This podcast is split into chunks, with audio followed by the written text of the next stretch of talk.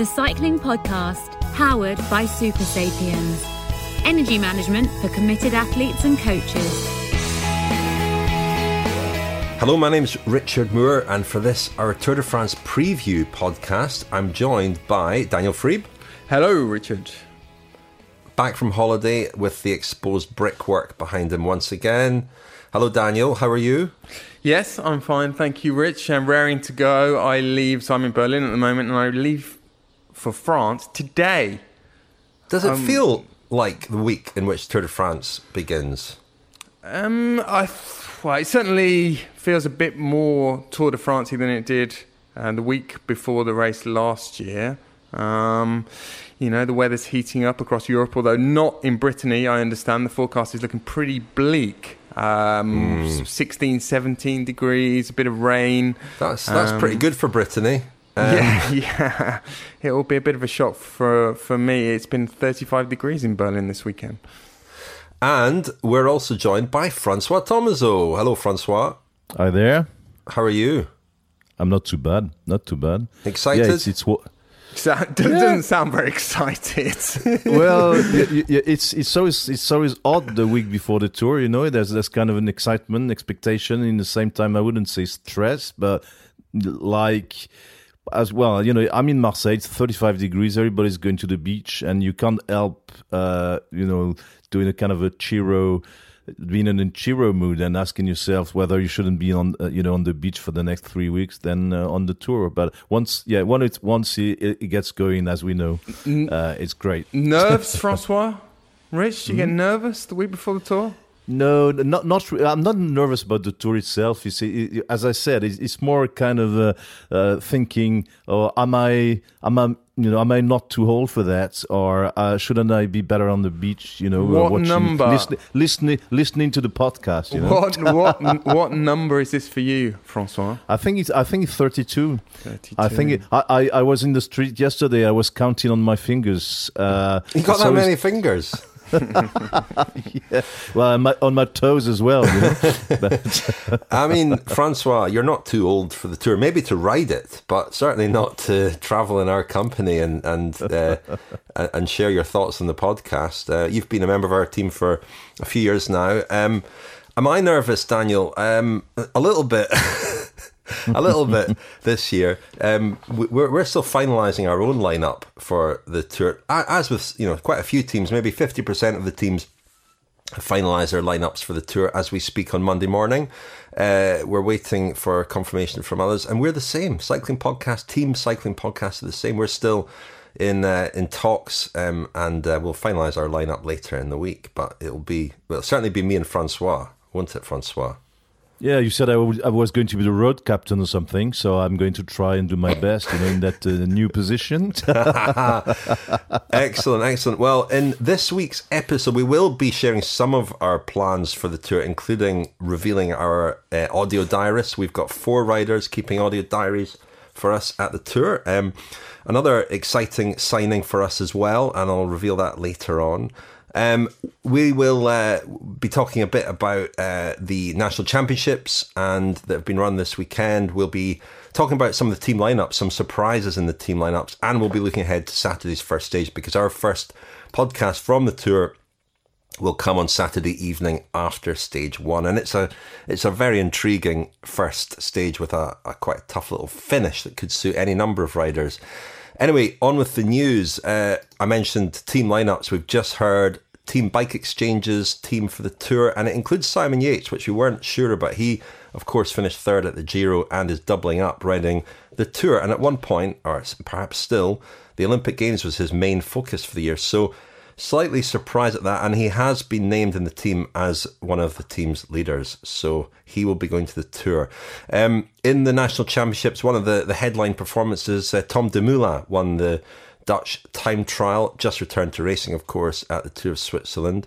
Bob Jungels is out of the Tour de France. He's had a very difficult season at AG2R. Uh, with health problems uh, that have forced him forced him out of his national championships and out of the Tour de France. As we said last week, Chris Froome has been named in the Israel Startup Nation team for the tour as road captain. That team will be led by Michael Woods. Um, increasing rumours that Rohan Dennis is going to Jumbo Visma from Team Ineos Grenadiers. He has been uh, left out of their team for the tour, and we'll perhaps talk a little bit about that later on. Confirmation from ASO that the new Tour de France for women, the Tour de France Femme, will be launched next year with Zwift as the major sponsor. An eight day stage race starting on the final day of the Tour de France in Paris, with a first stage that will, we understand, be the same as the more or less the same as the men's. Uh, final stage with uh, finishing with a circuit race around the Champs Elysees. Um, on the national championships, I'll run through a few of the results. We'll not do them all because there are a lot of them, but a few of the ones that grab my eye. Um, in Italy, Sonny Colbrelli of Bahrain Victorious won the men's title. Elisa Longo Borghini of Trek Segafredo won the women's.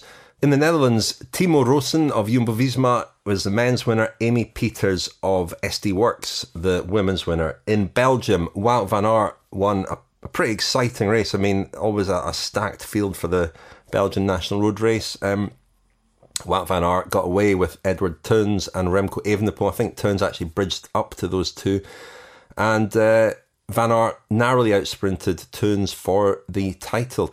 Uh, Lotte Kopecky won the women's race again. In Spain, Omar Fraile of Astana, he's just been named in Astana's team for the Tour de France this morning. Uh, they're going to the Tour to try for stage wins, and he may well be a a good bet for them there. He won a very interesting Spanish uh, road race title uh, where Astana really had had the numbers and uh, he won in quite a surprising way in the end. He looked to be leading the sprint out, but got the gap and won the title. Mavi Garcia won the women's title. In France, Rémi Cavagna uh, took the win um, on a, a tough uh, course, undulating course. Um, and we'll maybe talk about that one because I think we all watched a, a little bit of that. Evita Muzic won the women's title ahead of Audrey Cordon-Ragot, the defending champion. In Denmark, Mads Würtz took the title for the men, and in Slovenia, Matej Mohoric won the, the men's road race. Uh, Tadej Pogacar only fifth after finishing third in the time trial, 34 seconds down on Jan Tratnik has any evidence, video evidence, actually surfaced of Pog not winning the Slovenian national championships? Because until it does, I'm not sure I believe this. Hmm, interesting. Uh, well, I'm not aware of any. Daniel, do you think what? Do you think it's some kind of bluff ahead of the tour? Well, a bluff or a huge conspiracy um, on the part of the Slovenian government, possibly. yeah, I mean that's that's probable. Uh, in Norway, Tobias Foss won the ti- the men's title. In the US, Joey Rosskopf won the men's title. And in Slovakia, the new national road race champion of Slovakia is a Sagan, and it's not Uri or Carl. Peter Sagan. And chaps, finally, as we discussed last week, Deceuninck and Quickstep have not announced their team for the Tour de France yet, but we fully expect Sam Bennett, who's been struggling against uh, with an injury, to be named in that team rather than Mark Cavendish. Well, scrap that. Um, wow. Mark Cavendish has been named in the Deceuninck Quick Step team. As the Italians, what a bombshell! As the Italians say, colpo di scena. That is a very surprising turn of events. That, well, yeah, it's literally just landed as we're recording uh, this news. We we were led to believe that Bennett's injury was pretty minor, and it, and indeed. Um, it's uh, uh, apparently it, is minor. Sam Bennett has released a statement saying as much, um, but it's prevented him being in top shape for the tour, the kind of shape that he needs to be to defend his green jersey. But Patrick Lefevere, I mean, there are two elements to this story. There's Cavendish himself and his return to the, the tour. Um, and his return is a huge story. But for the moment, the big story is Patrick Lefevere's comments about Sam Bennett, suggesting that um, his his weakness is not in his body but in his mind that he's scared well, of. we should probably read a couple of them, shouldn't we, Richard? The translations of them. Um, I can't prove he doesn't have knee pain, but I'm starting to think more and more that it's more performance and anxiety than just pain. Then another one, three days before the Tour of Belgium, he bumped his knee against his handlebars. He didn't tell us about it when he arrived. We sent him home again. Then it was a yes no game to train or not to train. And then finally, yesterday he was supposed to come to Belgium, but then there were problems with his plane again. Then you start to think strange things. He will have to come anyway. I'm not going to let this pass by. Um, he will have to come, I presume, to Belgium. I presume he's been summoned. So what's this? Is this a, a typical kind of Patrick Lefevere broadside um, against a rider that, with whom he's you know clearly uh, fallen out or lost trust in? Um, you know, there have been these rumours about Bennett going back to Bora Hansgrohe. There's a lot, lot of bad blood between Ralph Denk, the, the manager at Bora Hansgrohe, and Patrick Lefevere. Is that is that part part of the explanation here? Is it just Lefevere speaking his mind? Is is there a a twinkle well, in his eyes, or sometimes is I, wouldn't, I don't think so. Here. That's the thing with Lefevere, isn't it, Rich? And I never quite know whether it's intentional mischief making. I mean, in this case, pretty, um, pretty unkind to to um, Sam Bennett, even slanderous, I would say. I mean, he's, he's suggesting that Sam Bennett might be lying.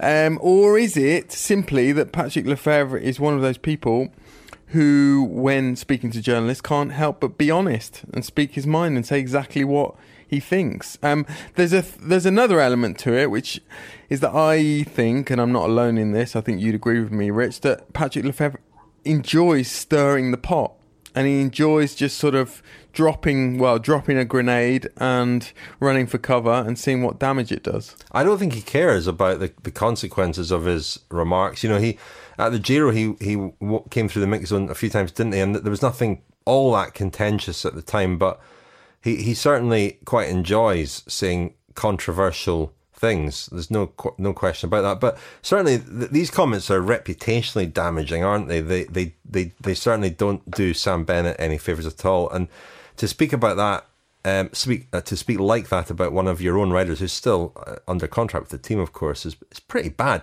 It also doesn't, I, I don't think, do Mark Cavendish many favors. The the implication is that he's been selected um, almost under duress, or certainly uh, as a second choice, um, and and that that doesn't do him any favors. Although the the team uh, made quite a lot of his selection. Um, you know, Julien Alaphilippe is the other star in that team, of course. But um, yeah, it's, it's it, his his comments today probably do cross a line, or they certainly do cross a line, and they've they've overshadowed the news of Mark Cavendish's return to the tour, which, on the other hand, people are very excited about. I mean, Cavendish going back to tour is a great story, isn't it?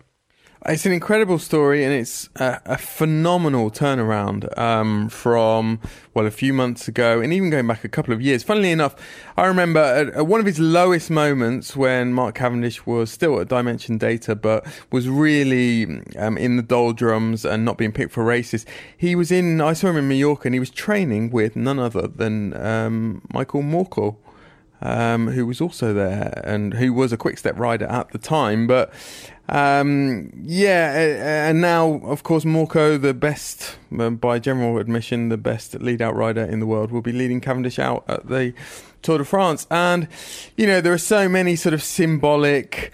Um, what the French kind of call little kind of winks um, towards Cavendish and his and his history and his heritage and um, you know everything that he's achieved in in the Tour de France. The fact, for example, that um, there's a stage finishing at Fougères where he won for Quick Step a few years ago. There's the stage finish at Chateauroux when he claimed that momentous first stage win in 2008, which, as far as you know, I'm concerned, and, and a lot of other people, sort of opened the or opened the or blazed the trail for all of the the British um, riders that came later, and even Bradley Wiggins winning the tour. You know, I think it all kind of that the seed was planted there, and you know Nîmes as well. We're going to where Cavendish has also won. So you know, it, as far as the sort of poetry of the whole thing is concerned, you you couldn't really get a better script, could you? And and also, you know, a phenomenal phenomenal achievement um, by Cavendish, having been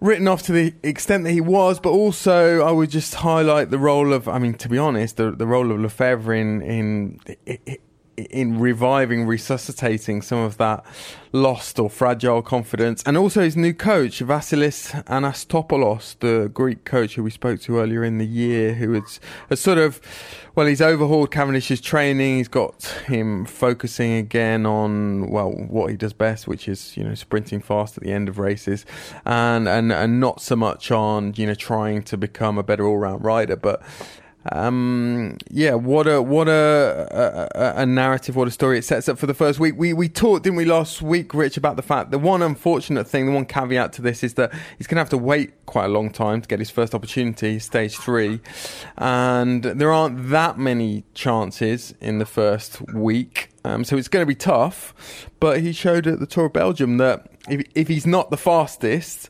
he's going to be in the mix, I think, particularly with that lead out train with Morkov. and also, you know, you put guys like Asgreen in there. He's going to have a fantastic, he's going to have a limousine ride into the sprints, you would think. Still guessing on fueling? Not sure what or when to eat and drink on rides that matter? Never again. Optimize your fueling strategy with real time glucose data, actionable insights, and personalized analytics.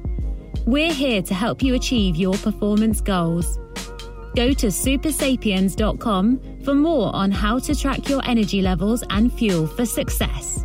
Thank you very much indeed to our title sponsor, Supersapiens. And uh, well, through the Tour de France, we'll be hearing more about Supersapiens, how it works. It's a continuous glucose monitoring system. I do warn you, Francois, I'll be wearing my device at the tour and probably talking about my glucose levels quite a lot. A lot, yes.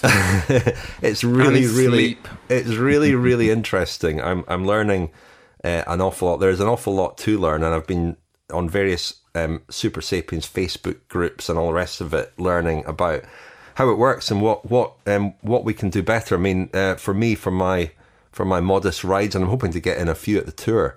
Um, it's it's been a real eye opener in terms of how to fuel for those. So uh, we'll be hearing a lot more about Supersapiens. We'll also be running the competition again that we ran at the Giro d'Italia, offering three listeners three months each of Supersapiens uh, biosensor devices, so they can track their glucose levels. And uh, all you have to do to enter that competition is send in uh, minute, maximum minute long clip of audio telling us how you would use it. Um, it doesn't have to be a huge ambition or goal, anything at all. Um, there can be any reason at all to want to uh, use it to train and perform and feel better. So we'll tell you more about that once the Tour de France gets underway.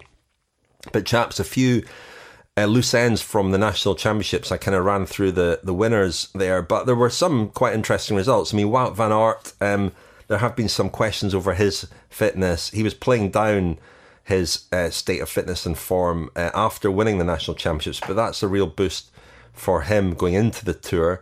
Uh, Mathieu van der Poel was a non-finisher in the Dutch national championships. I understand there's no real concern about him, although he did pull out the Tour of Switzerland with a, a cold as well. Um, the French championship, I know that we watched quite a bit of that. I watched certainly a lot of that, um, and it was a really fascinating race on a very selective uh, course in terrible weather, um, heavy rain. Uh, down there in Epinal, and uh, it was a fascinating race because the big favourite, of course, was Julien Alaphilippe and Rémi Cavagna, who slipped into the the, the big move that, that Alaphilippe was later chasing. Um, really, that, that played to his advantage, didn't it? Because the riders in the group had sort of half an eye on Alaphilippe chasing behind, and Cavagna was able to get away. And as we know, when Cavagna gets away, he can be very difficult to bring back. Yeah, the, the, the odd thing was he was, you know, Cavagna was by far the harsh favorite for the uh, time trial French championship, and he he really didn't deliver. It was a Groupama FDJ, uh, you know, treble. So so it was a little bit strange, you know. To it, what did he miss in in a time trial? We don't actually know, but but it, obviously, you know, you avenged that. Uh, I mean, in typical Cavagna's fashion in the, in the in the road uh, race, we were. I don't know about you, but with the rain and the turns in the end of the at the end of the course, I, I was I was kind of fearing he might crash in a barrier like he did in the Giro, but I but it, it didn't in the end. So uh, yeah, there was Francois. There was a lot of chat on French television about him not taking his hands off the handlebars. Yeah. Um, is he notoriously a poor bike handler? Or Yeah. a nervous bike handler. The thing is, he started uh, cycling very late uh, in his uh, sporting life, or r- rather late, and he's still apparently very, very, you know, shy on.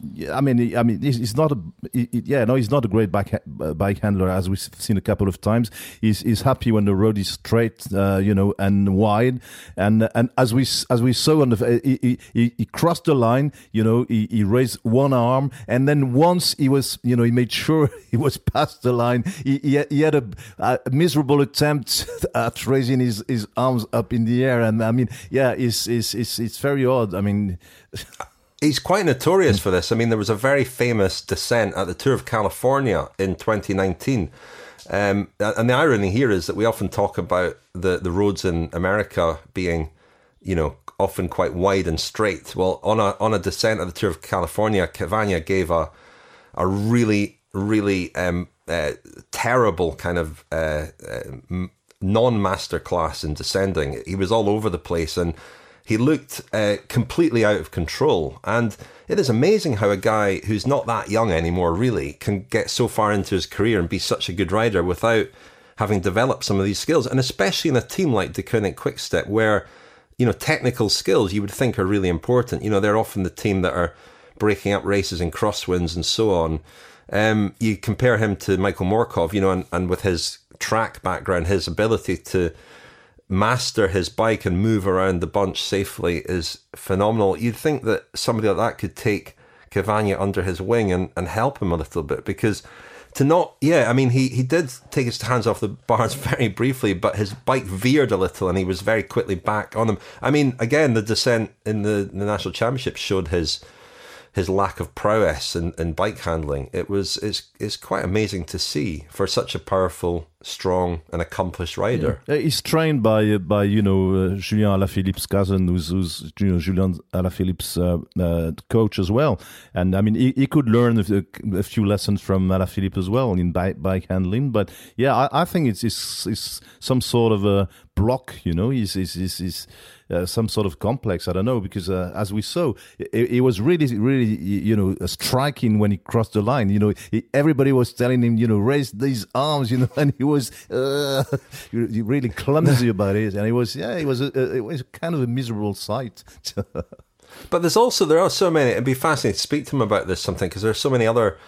Uh, parts of the race where you do need good bike handling skills, whether it be back at the car collecting bidons, musettes, you know, um, all the, all those kind of things do require um, a level of bike handling skills that he doesn't seem sometimes to possess. Um, so it's an interesting one. No, and he's, he's not really a rider who, thus far in his career, at least not that I can remember, has distinguished himself as a. You know, you, you mentioned getting bottles rich. I, you don't often see Rémi Cavagna doing uh, in, incredible work for a team captain. He he is more of a an individualist, which isn't a criticism, but it might also explain. Um, I know. I, I think um, he's he's got big goals for the uh, the Olympics, but it's possibly one reason why he wasn't on the shortlist for the Deceuninck Quick Steps Tour team, and it looks as though he's not going to be included. No, he's not going on. He's Well- not going to the tour. That's for sure. No. Yeah. No, no. I mean, uh, he uh, famously is the uh, TGV, isn't he? But he uh, certainly doesn't descend like he's on rails. I should have thought of that earlier. Didn't, but it's never too late to shoehorn in uh, something like that. Uh, chaps, um, Francois mentioned Cavagna being trained by Franck uh, Alaphilippe. Um, there weren't there weren't any real clues or too many clues about how well Julien is going, although he did attack when it was slightly too late in the French nationals on Sunday.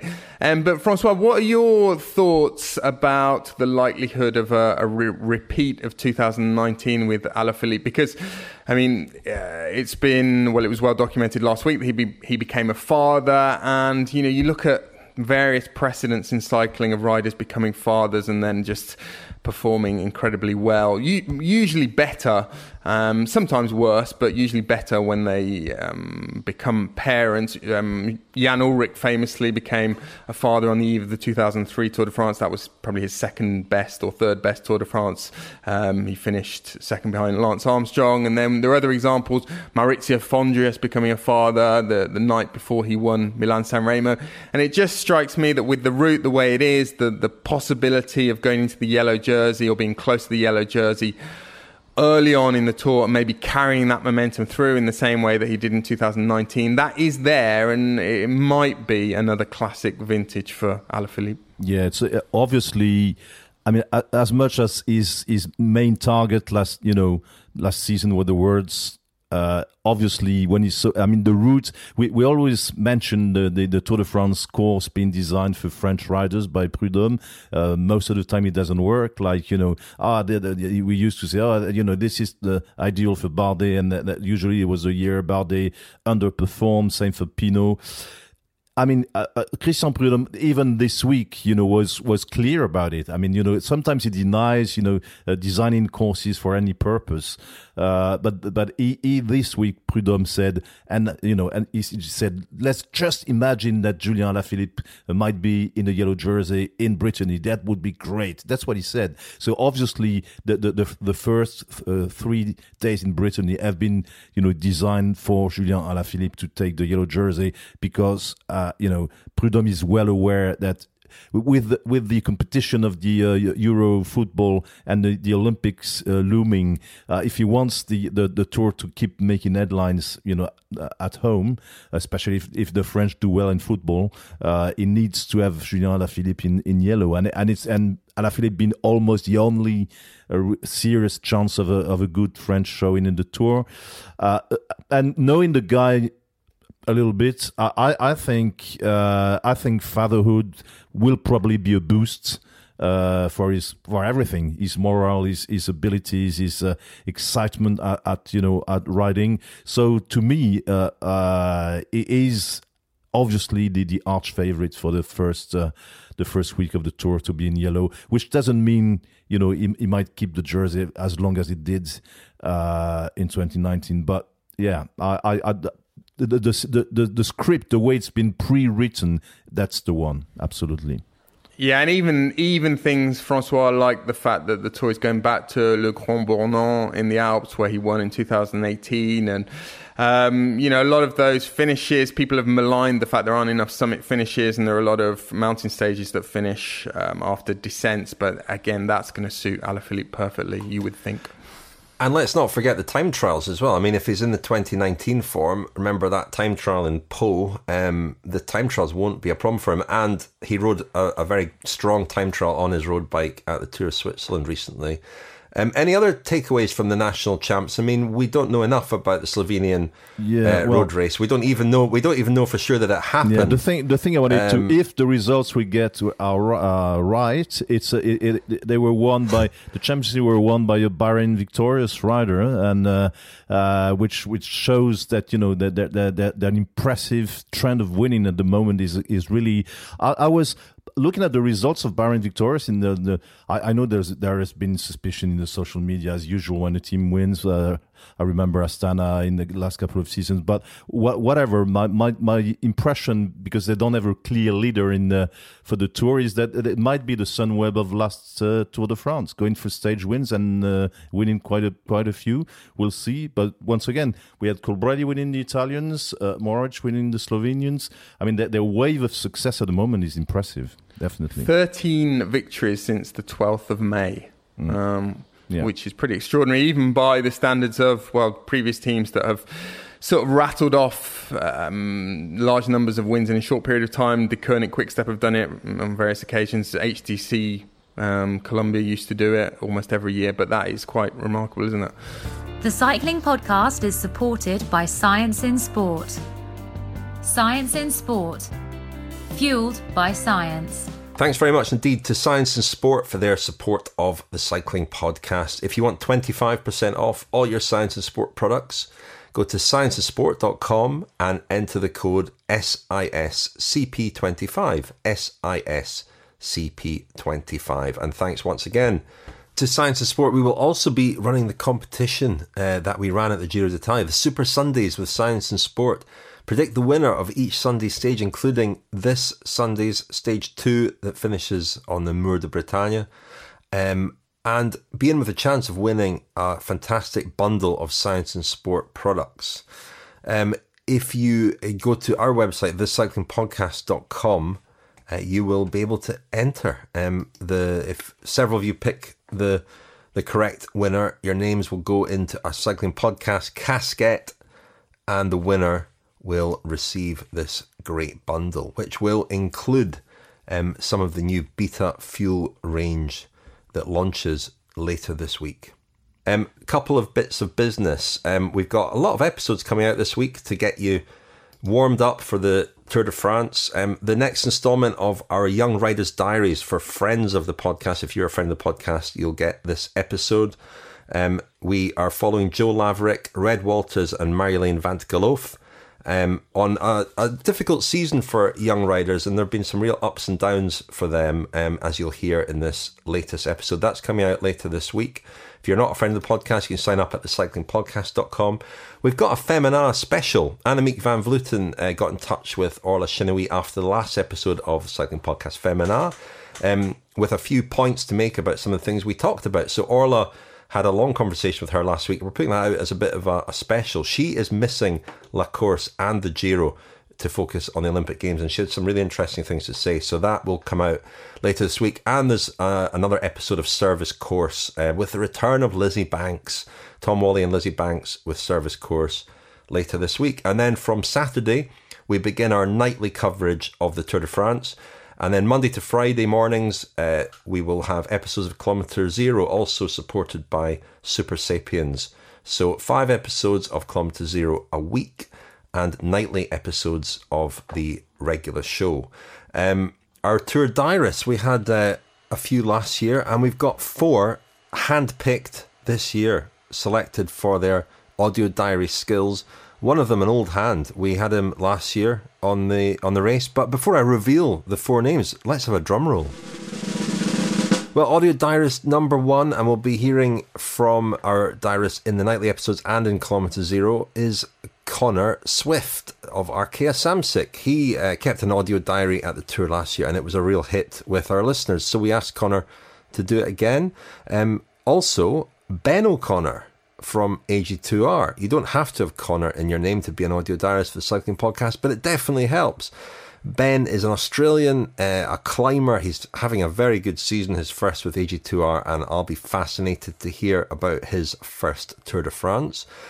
Our third audio diarist is Victor Campenaerts of Qhubeka Assos, a fascinating figure. Uh, Victor gave us a great interview at the Giro uh, all about Filippo Ganna, the hour record, the, the fact that he has switched his focus from time trialing to stage hunting.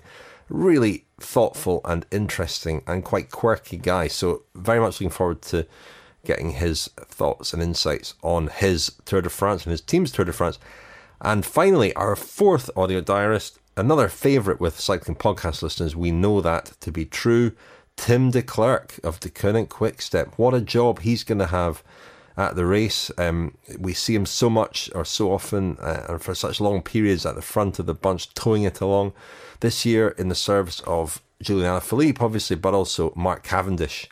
So, yeah, really uh, looking forward to hearing f- uh, from Tim de Klerk. Again, a really interesting guy to speak to when we've spoken to him at races, which is why we've asked him to keep an audio diary.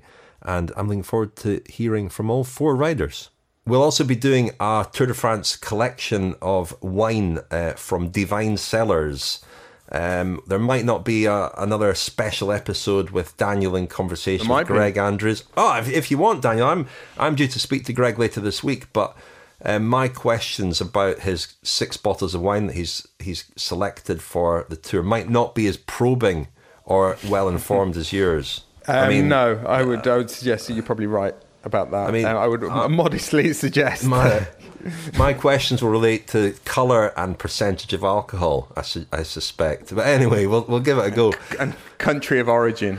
well, I believe they're all French. Um, so that, but the, the the point is that the the collection will be available, uh, and the the Giro collection was very popular with listeners. So if you're interested in purchasing and he's sold a few already, I believe. The Cycling Podcast Tour de France collection. Um, you can go to our website, thecyclingpodcast.com, and click through to Divine Cellars. That's D V I N E, or you can go straight there and you'll see it on on Greg's homepage. I'll put some uh, a reference this in the episode notes. Rich, while while we're on that subject, and while I remember, we should congratulate friend of the podcast Matteo Sobrero, the new Italian national time trial champion, who, of course, um, is the well, he's a winemaker himself, Matteo, and we've we've featured his winemaking exploits before. But that was a big shock, wasn't it? Him beating Filippo Ganna, um, beating him well by by a substantial margin as well to the Italian national time trial championship. There were a few surprises in the in the time trials. Um, I think in the national time trials, Dumoulin not not such a surprise. I think that was his fourth title, but obviously a great return for him. I mean, Cavagna was a big big shock. Not sure what happened there, but yeah, a few few titles, uh, a few surprises in the in the the time trials. The national championships are kind of strange, aren't they? And and maybe we should be looking at Pogacar's fifth place in that context coming so soon before the tour. Let's not forget that the, the Slovenian national championships last year were one of the first races, weren't they? Uh, they were the same weekend, I think, the end of June, um, but a good uh, length of time before the tour. So who knows where Pog is at or was at in his in his training and preparation for the tour. But just before the break, we were talking a bit. You were talking a bit about Bahrain Victorious. They are really uh, on on top form. A lot of their riders, uh, but there's a surprise uh, in their Tour de France lineup with the omission of Mark Padun. One could almost argue that Gino Mäder's omission is a surprise too, given that he was in such great form at the Tour of Switzerland. Um, but Padun won those back to back stages at the Dauphiné uh, mountain stages, and I think people were looking forward to seeing how he'd get on at the, the Tour de France. So his omission is a big surprise. Francois suggested when we were talking about this earlier that it was because they worried that he'd win every stage. Um, but Daniel, you have a, maybe a more credible explanation. Well, um, I'm not sure about that, but it's simply he wasn't. He was never really being considered for the Bahrain Tour team. He wasn't on the long list at, at, the start of the season, and back then, no one really would have been surprised because he's been a decent performer for them for a few years, but quite erratic. Um, he's still quite young. He's he's 24, and uh, yeah, so was never really in the shake-up. Um, that said, you know we've seen this in the past where riders have managed to secure their ticket, um, having not previously been penciled in. Um, at the last minute, um, go way back uh, to 1996, famously, Jan Ullrich was a 22 year old second year pro for Deutsche Telekom, rode really well at the Tour of Switzerland. Didn't win stages like Padun did at the Dauphiné, but rode well enough in support of um, his leader, Bjarne Riis, to to um, force the team management to change their plans, put Ullrich in at the last minute. He then finished second. So, you know, it, it wouldn't have been a shock if um, they had found a place for for Padun, but um, they've gone with what was their original plan. I think Padun is going to do the Vuelta. There's been a lot of speculation about various things why he's not um, in the team. One suggestion was maybe that he has already agreed to join another team next year. I don't understand that that is the case necessarily. Um, I don't think he has a contract for next year with Bahrain Victorious, but it's simply simply an issue of planning and the team having a plan and sticking to it. Yeah, I, I was thinking as well that, that, that maybe if he had been selected or considered for the tour, uh, Padun might not have won the two stages at the Dauphiné because he would have been asked to uh, hold back a little bit, uh, and and probably uh, he won those stages as well because he was at the peak uh, of his form, and, and, and we don't know about the riders' you know training schedules, but but but obviously if he was not considered to be uh, in the tour, probably his, his peak of form was, you know coincided with the uh, the Dauphiné, so it might be a, a reason why.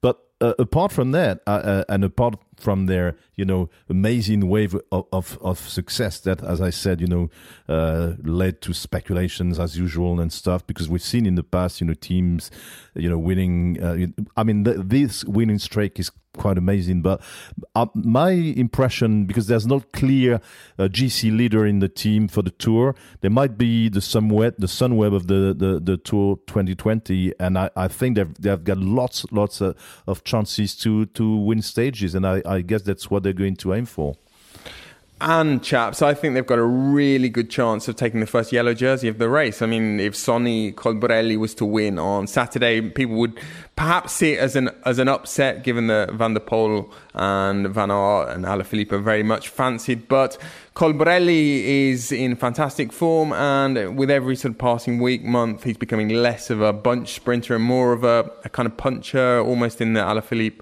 mould. We saw that at the Dauphiné and, and yesterday in the Italian National Championships. Um, he well, he dropped everyone on on an uphill finish, so he's got a real chance, I think, on Saturday. Do you think he would be fancied for the green jersey or to go for something like that? I mean, he, he's got a profile. Definitely, Francois, especially given that Van Aert has already uh, he's said that he won't go for that. Um, Sagan is obviously the the favourite, and um, yeah, I think Sagan uh, over the last year or two has shown signs of being well less of a less of a threat for um, stage wins and certainly in bunch sprints. But I don't think his abilities are diminished in any way as far as consistency and the green jersey is concerned. But Colbrelli might put up quite a credible challenge. I think. Any other surprises in the lineups? I think the Ineos Grenadiers eight rider team was confirmed after we recorded last week, Daniel. Both of you were expressing some surprise. Well, Daniel, you were expressing some surprise that Rohan Dennis wasn't in the lineup. Um, uh, Jonathan Castroviejo, who rode the, the the the Giro, is is in probably in his in his place. Although you know, um, he he's a bit of Rohan Dennis, a bit of Castroviejo, a bit of Dylan Van Baarle, perhaps, and that's maybe the point that he he is maybe a more versatile rider, slightly. I, am surprised because to me, Rohan Dennis really epitomises this role, this figure, the kind of rider who has been key to the Ineos success over the last few years, i.e., you know, in the age of the eight-man Grand Tour teams, Dennis has been a guy who can do the work of two men. Um, he's an outstanding mountain domestique, was absolutely instrumental in Tao Geoghegan win in the Giro last year, but also is really good on the on the flat, as we know. Um, so I, I'm slightly surprised and and I see his omission as well. Ineos maybe giving up a bit of an advantage or a further advantage they had over the likes of UAE Emirates and Jumbo Visma, but. You know, it's well documented, or it's certainly um, frequently speculated about Dennis's, well, the, the reasons that he left Bahrain Merida a couple of years ago, and um, this idea that he, he can be a volatile character. Um, there's been no suggestion that there have been problems of that nature at Ineos Grenadiers, but perhaps team harmony or the fact that he's rumoured to be leaving the team, they they were factors as well. I'm not quite sure, but um, I, I was surprised. Mm, I, I'm I don't think. Well, I, don't think the omission will change will change much, and I'm not even sure. You know, Dennis would have made the team. I know, I know about his qualities, obviously, but you, you need a balance in the team. You already have four would-be GC leaders. Uh, if you had had another, you know, strong personality uh, as a fifth teammate in, in Dennis, then maybe the, the, the balance of the team might have uh, been might, might, have changed a little bit. And and I mean Castroviejo in the mountain and Dylan Van Baarle was also a multitask uh, tool, you know, in many ways. I, I don't think you can say they are they are bad riders or bad teammates. May, may, lots of uh, teams would have, would love to have these guys uh, in their ranks. Uh, maybe as, uh, also as we saw in the Giro uh, last year, Dennis was the guy you know, leading uh, the bunch in the in, in, in the mountains. But is it what we were expecting of Ineos this year to control the race and to lead the way in the mountains? I'm not sure. I mean, and that's another question we raised uh, before uh, recording. You know, what are we going to see in the climbs? Is any team going to lead the way? And if so, which team? Yeah, the the issue of whether we'll see the typical Ineos train or the what was the Sky train is a is an interesting one because you know theoretically you could imagine Luke Rowe and Dylan Van Baarle doing their work before the final climb of the big mountain stages with multiple climbs. And and what does that leave? Well it leaves maybe Castroviejo um, setting a fast pace into the bottom of those climbs. But then um, Kwiatkowski taking over, but then you're into the leaders or the semi-leaders, the Tao Geoghegan Harts, the Richie Portes, and um, you, you, you're into the likelihood of having to sacrifice someone. Um, so I, I, struggle to imagine what that's that's going to look like. I think there will be times in the race when they will want to take control in the mountains and do precisely that set set the high pace. But is that going to be to the detriment of this uh, collective advantage they have? This embarrassment of riches in terms of potential leaders. And to, yeah, I mean, to what end? Because the um, you know you see a, a mountain train, if you want to call it that, when a team uh, has uh, an overwhelming favourite or this, the, the, a rider that they, who they know is the strongest rider in the race, as we saw with Jumbo Visma last year. That was the that was the way that they rode because they believed that Roglic was the strongest in the race and the favourite to win. But in doing so, all they did was they dragged uh, Tadej Pogacar around France for three weeks before he produced that performance at La Planche de Filles. And they, they were stung by that, definitely. They won't make that same mistake again. And I kind of look around the different teams and wonder which, if any, teams will. Um, I mean, Ineos Grenadiers, if they were to ride in that way, um, they've got riders lurking behind them who are going to be at least the equal of their leaders. You would think on paper that's that's what it looks like anyway. So I can't really see the advantages to them of of riding in that way, and they are of course promising to ride in a in a very different way, but I think they'll have to. Mm. My my impression is, as we've seen in in in, the, in football with the Euro, you know, currently in the Euro, a, a good way to win matches these days is to let is to let the other team play.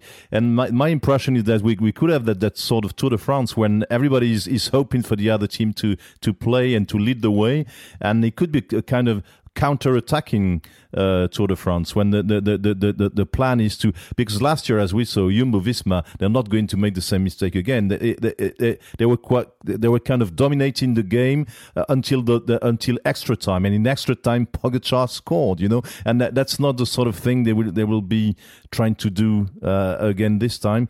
This said uh, I think that's that's the that that's essential for for for Roglic. Uh, I mean, he, he's tried many times. He's failed for the for the time being.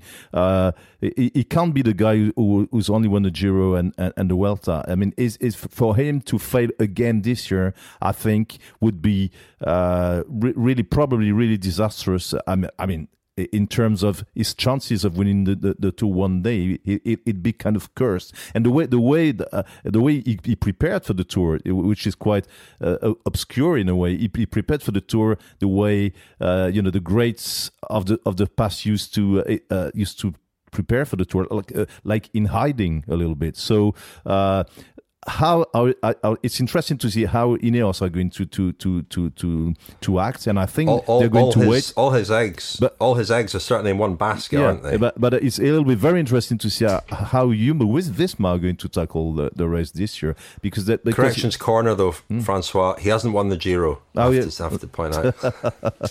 That's true. But chaps, we always talk in terms of Grand Tours being decided in time trials and mountains, and I think it's increasingly overlooked that. Well, I've harped on over the last few months about the importance of time bonuses, and I looked forward to this Tour de France thinking that Roglic could potentially claim 20 seconds on the first two days. I'm I'm not so sure about that now. Um, I think Van der Poel and Van Aert certainly and Alaphilippe have, have better chances in stage one and stage two. But it's not beyond the realms of possibility that Roglic could pick up some significant bonus seconds in the first couple of days. And then, um, if you look at the impact that the crosswinds have had over the last five or six years, partly because the Grand Tour organisers are looking for them now. Um, there are a couple of stages. There is a stage across the centre of France. Um, the stage that starts in um, Le Creusot, I think, is possibly vulnerable to crosswinds, and then there's a stage in the Midi um, down between the Alps and Pyrenees.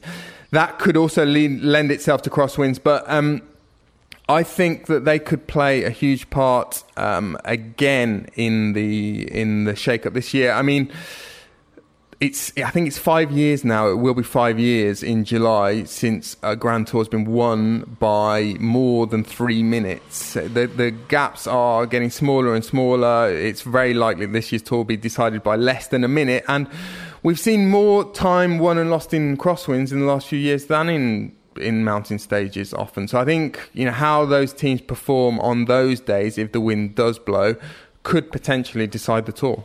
Yeah, the, I think the interesting thing in the end, and which makes it probably the, one of the most exciting tours in many years, is that we can't expect Jumbo Visma to to to ride the tour the way they did it last year. We can't expect uh, Ineos to ride the tour the way they used to ride it, so we don't know what they're going to do, and we can't expect Pog to surprise anybody on the last day. So how is Pog going to ride the tour uh, himself? So we're actually uh, at a loss, you know, to, to, to, to, to, to define or to think of a scenario that might be logical. Well, we you've spoken in the past, Daniel, about dynasties, and uh, you know when we're when we're in the middle of a dynasty, uh, unfortunately, that can be to the, the detriment of the entertainment and unpredictability of the tour. And we're fortunate we're not we're very much not in a in a dynasty at the moment. It's very very open, and I I, I sort of fear another Pogacar win, if only because that would mean he was he would be going into next year's tour.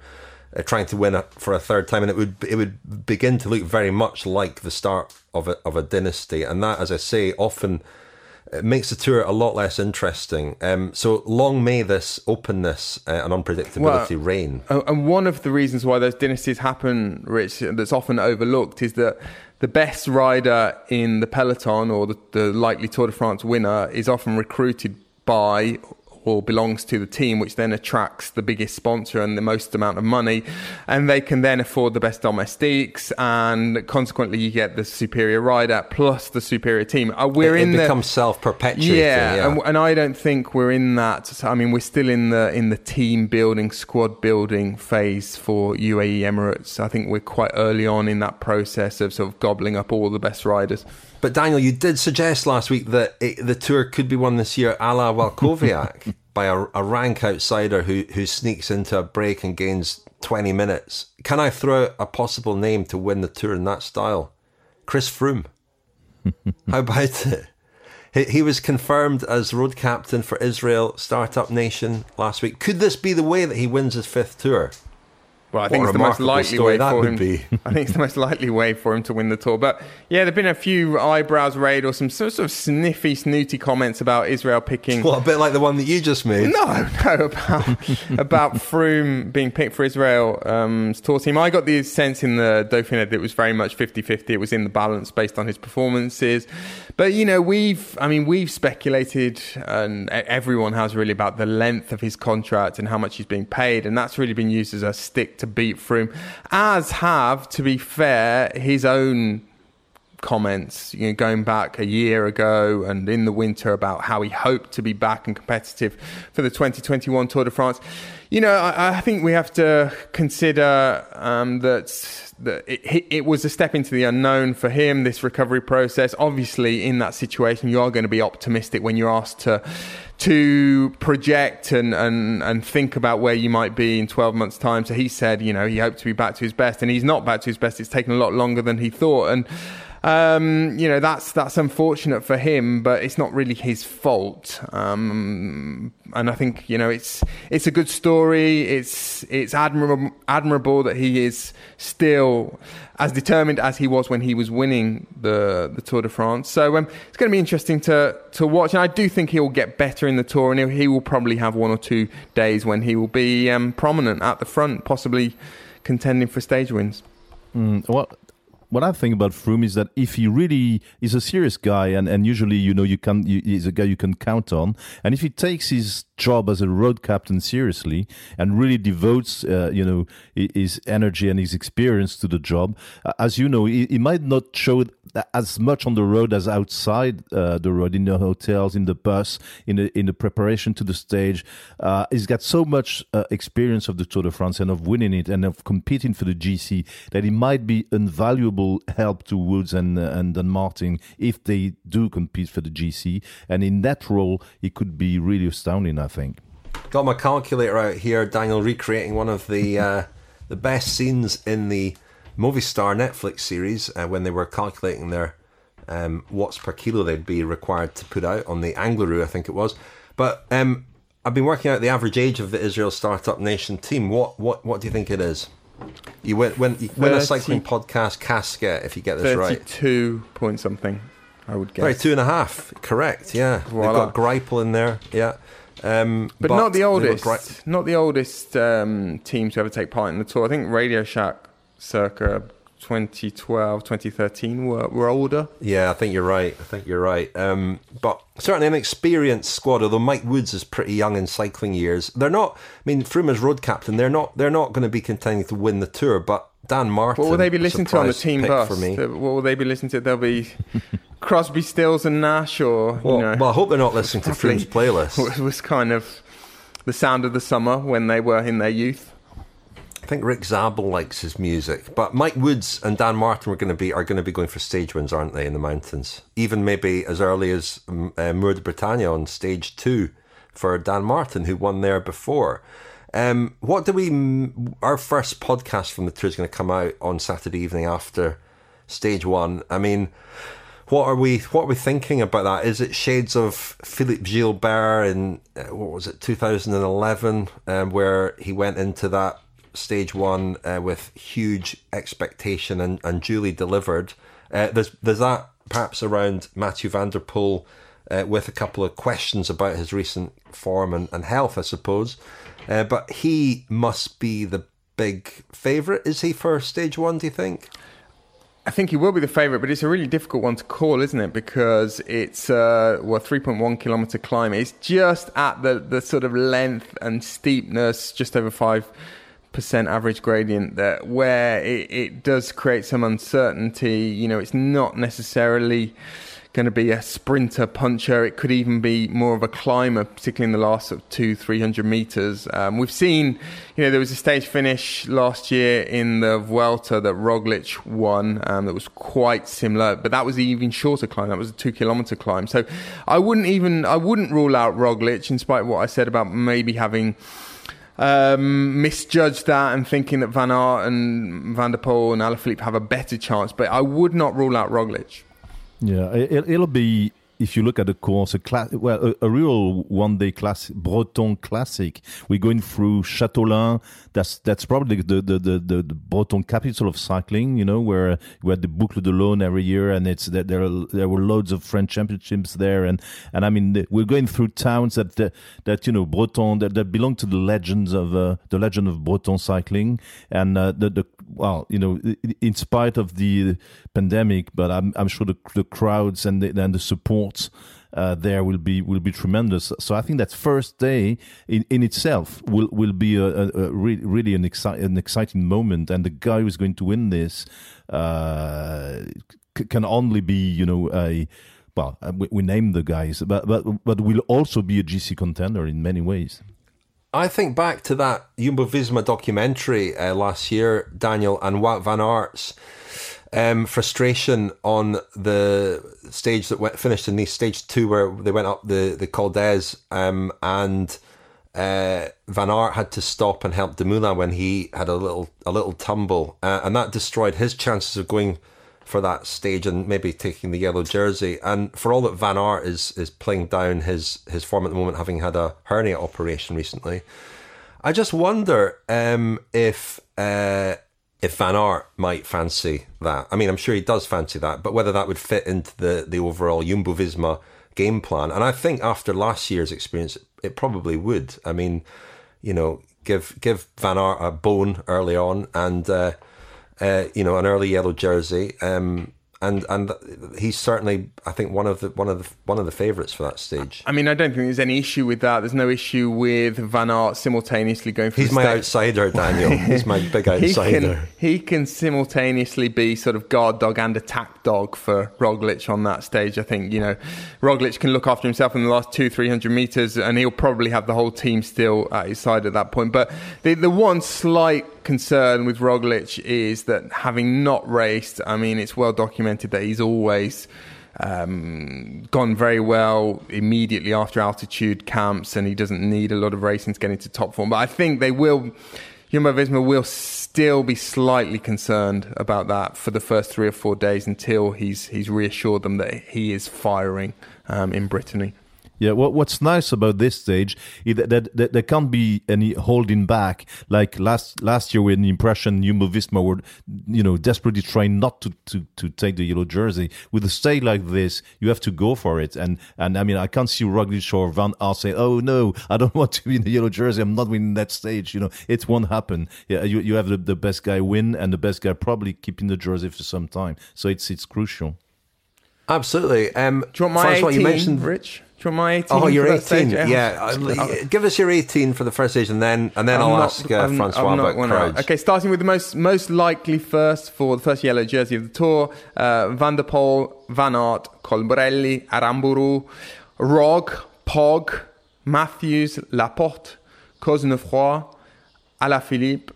Alaphilippe's a bit. And Alaphilippe's too far down there, isn't he? He should be. He should be another four or five positions. Live corrections Um, yeah, corner as we go. There. Um, Thomas, Sagan, Stuyven, Woods, Valverde, Cort, Kragh Andersen, Dan Martin, and Dylan Hmm. Teuns. No, David Gaudu. No. Gaudu, I'll chuck Gaudu's name Have I in got the that hat. wrong, Francois? I'll, I'll chuck No, Gaudu's think name you're in the hat for, for I- I- Sunday no, I for think Mûr de right. Bretagne. Yeah, I think you're right. I think Gaudu. I, I think Gaudu. Well, he, he will want to to shine in in Brittany, but he, he's, he's probably looking for you know big stage wins in the big mountains. I think so. Uh, I and he's he's never shown. He's is is good in his sort of stages. He's good to be a top ten. He'll, he'll probably be a top ten finisher in one of those stages, but to win it. He's never showed he could do it, you know, really. Madouas, I was also tempted to put Madouas in there, but I don't think he's going quite well No. enough at the moment. Same with another another another another Breton. Um, Francois, we are we are going to be in the heartland of French cycling. I think that will be our first kilometre zero episode, a real feature on cycling in Brittany. But um, what what do you expect? You mentioned the crowds. What do we expect from this tour in Brit- Brittany and beyond in terms of crowds? The team's presentation is being held on Thursday evening in front of a crowd. Um, it will feel, I gather, almost normal. But what do we expect from the rest of the race? I mean, it was interesting watching the French Championships because there were there were big crowds out in the course at the finish. There was this ludicrous situation where the final 200 meters was empty of fans, mm. Yeah, but they were they were packed in either side of that. Yeah, there's a little bit of uncertainty about that because I think the, the, the situation has changed in France uh, dr- dramatically quickly in, and in a, in a good way uh, as far as the pandemic is, is concerned. I mean, everything is is almost back to normal in France now, as you know, Richard, uh, living here. Uh, I mean, no masks. Uh, the m- masks are not compulsory anymore uh, outdoors. So, uh, and and I mean, even if there are still kind of restrictions in, in, in you know for in groupings and crowds. I i think they'll be very lenient uh, and the authorities will be very lenient on, on on crowds this year. They were already lenient last year and i think there might be even more uh, this time. So i i think we can expect big crowds on the tour yeah mostly and especially in brittany. Um, well we'll see. There, there, there was a concern about the uh, the elections you know on sun on the sunday. There are uh, there there are you know regional elections in france and they, they were concerned that it might create problems in terms of uh, traffic jams because of the tour and people unable to go and vote. But actually, the first round of elections took place, and only only a third of the French. No, to- nobody turned out to vote yeah. anyway, so it doesn't it doesn't shouldn't matter. Be, yeah, it shouldn't be a major uh, issue. So no, yeah, no, I expect really, I, I really do expect lots of crowds and uh, and and an almost normal tour. We'll see. I mean, Charles, one danger is that we have been lulled into a bit of a false sense of security, particularly with regard to the riders. The biggest anxiety this time last year was that um, riders and teams could be cold because of um, positive COVID tests. And indeed, you know, there were uh, staff members sent home on the eve of the race. And no one's really talking about that this year, but it is possible, isn't it, that we could. And we saw with Bernal. I mean, Ber- Bernal, you know, tested positive just after winning the Giro. Imagine if that test had come back a day or so. I dare say that he tested positive because he dropped his own guard, having won the Giro. But nevertheless, um, imagine the imagine the the what would have happened had that positive test come before the end of the Giro. Um, we're, we're living with this possibility, and as you say, Daniel, it was in the front of our, our, our heads, our minds last year throughout the tour, um, and we were almost surprised to get through it without a team or, or, or riders sent sent home. It did happen then at the Giro, but it's it's definitely a a, a, more than a possibility at the tour. You Yeah. would think, The- the especially if people's guards do drop. Yeah, the so-called bubbles will be kept, the you know, officially uh, this year at the tour. So you have the journalist bubble, the, the race bubble, and th- this is not changing. And I, I, I guess that they'll, they'll they'll make sure you know it, at least for a, a, two thirds of the tour, they'll make sure it it, it, it keeps in in. Uh, uh, so it, it'll it'll be the case for the tour caravan as such. But I don't know how much it will affect the crowds and the and the relationship the, uh, between the crowds and the riders. This is difficult to say. Another couple of bits of business. Once again, we'll be selling uh, Stacey Snyder's beautiful mugs, cappuccino sets, and gelato bowls. Um, they will go on sale on Saturday during stage one. We'll confirm later in the week, also in a, uh, our newsletter, the 1101 Cappuccino, which will come later this week, um, exactly how to try and buy one of these beautiful objects. Um, the money um, that, that that's raised by the sales of those objects uh, always goes to a good cause or good causes. We had some fantastic nominations again, so thank you very much for those. Um, we've decided to go with uh, one uh, that's quite close to home because it's a, a very dedicated, uh, loyal listener to the podcast, Liam Bergen, who has a, a brain tumor. He's been blogging about this quite a lot. Um, Liam is 50. He collapsed with a seizure after a 90 kilometer bike ride and was diagnosed with an aggressive brain tumor. He had surgery but was given a prognosis of two to four years. He's a father to three girls, and next week, to raise money for brain tumor research, he's riding coast to coast in the UK in the company of some friends. Um, so the proceeds from uh, Stacey's mugs and cups and gelato bowls will go to brain tumor research. This is quite close to my heart as well because I lost a good friend Paul Cooper, um, who was also a listener to the podcast um, recently, to uh, the same thing, a, a brain tumor. It's an awful thing, and it affects an awful lot of young people. Um, so our best of luck to Liam, and we're very pleased to support his his ride and the cause of brain tumor research.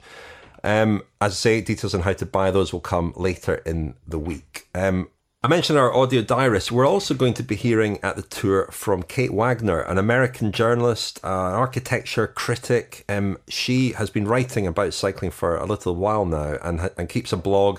Wrote some fantastic stuff during the Giro. Um, I read out something that she'd written, uh, or an excerpt of something she'd written at Tirreno Adriatico about Mathieu van der Poel's famous attack. She writes a very fresh and interesting way about cycling, a really interesting new voice.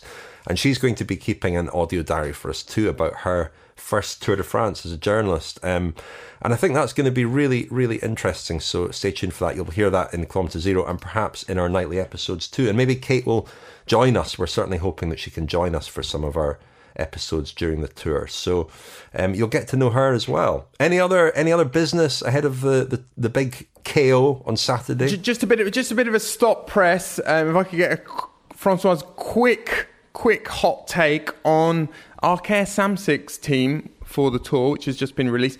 Dan McLay is in there, Connor Swift as well. But what strikes me immediately glad to hear Connor Swift's that- in there.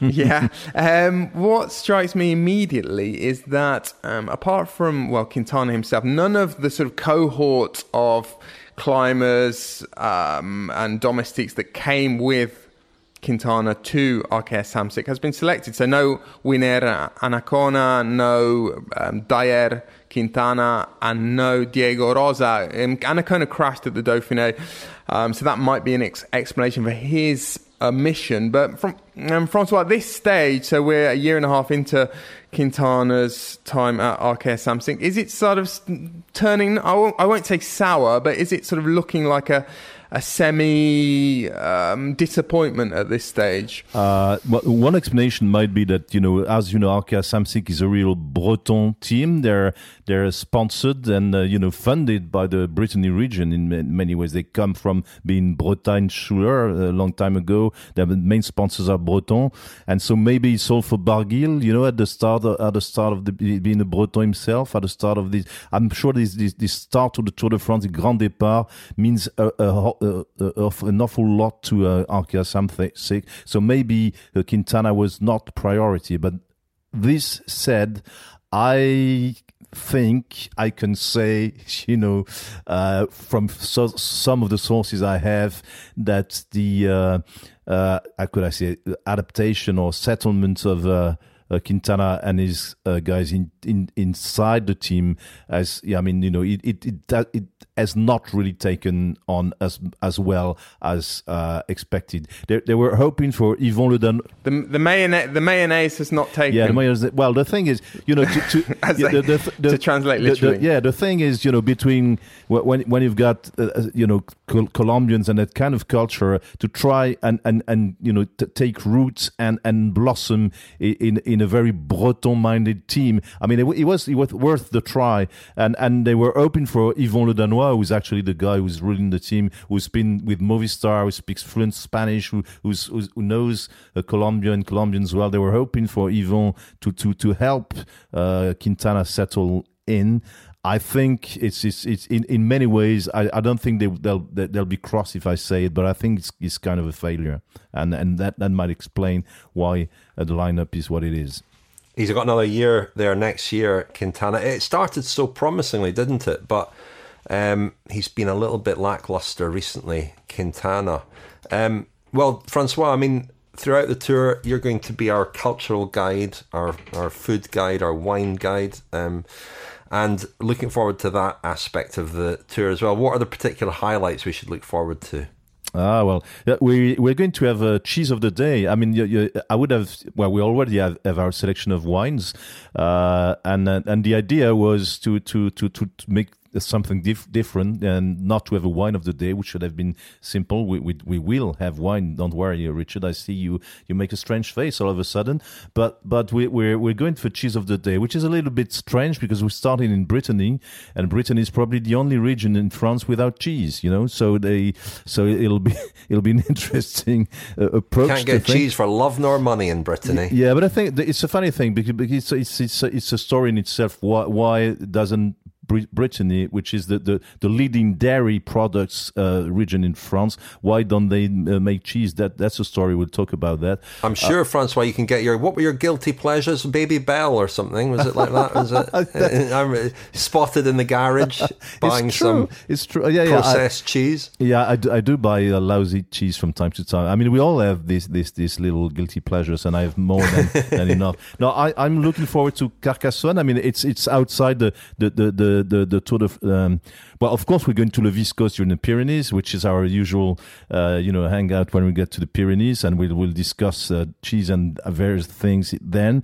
But I, I, I was really, I really wanted to go when we are in Carcassonne, and the, the, the race will be going to through Minerve, and Minerve uh, is is the capital of the Minervois region, which and Minervois, as, as you know, is is is uh, is great wine, and and uh, there's an Englishman uh, making absolutely tremendous wines uh, near Minerve, who's called Robert Eden, and he's the grandson of uh, a former British Prime Minister, uh, Anthony Eden, and uh, and uh, well, I arranged a little rendezvous uh, with him. He's, uh, you know, he's, uh, he's, he's running a place called Chateau Maris, and they're making absolutely gorgeous wines. Uh, you know, orga- uh, most of them organic, and it'll be very interesting, you know, to discuss ma- wine making in France by your Brits.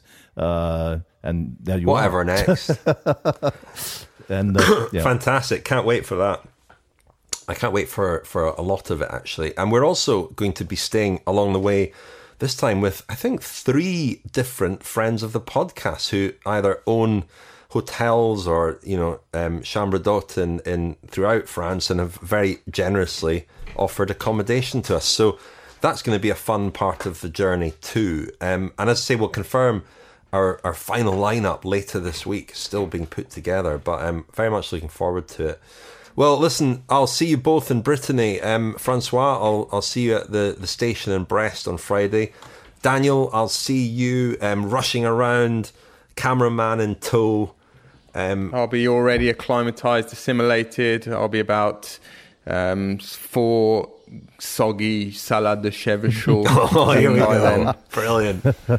Oh, I can't wait for my salad chaud. Fantastic. glumly, glumly contemplating the Atlantic wondering, you know, how how many more I've got to to chomp through. I mean, it could Paris. be it could be weather wise, it could be a, a pretty grim uh, first few days. Um, the weather forecast is is pretty rubbish until the middle of next week up here in northern France. So that could be uh, bring a really interesting uh, dynamic to the racing, if nothing else. But pack your waterproofs, and Francois, I'll see you in Brittany. See you there. See you, Daniel. See you, chaps. Good luck.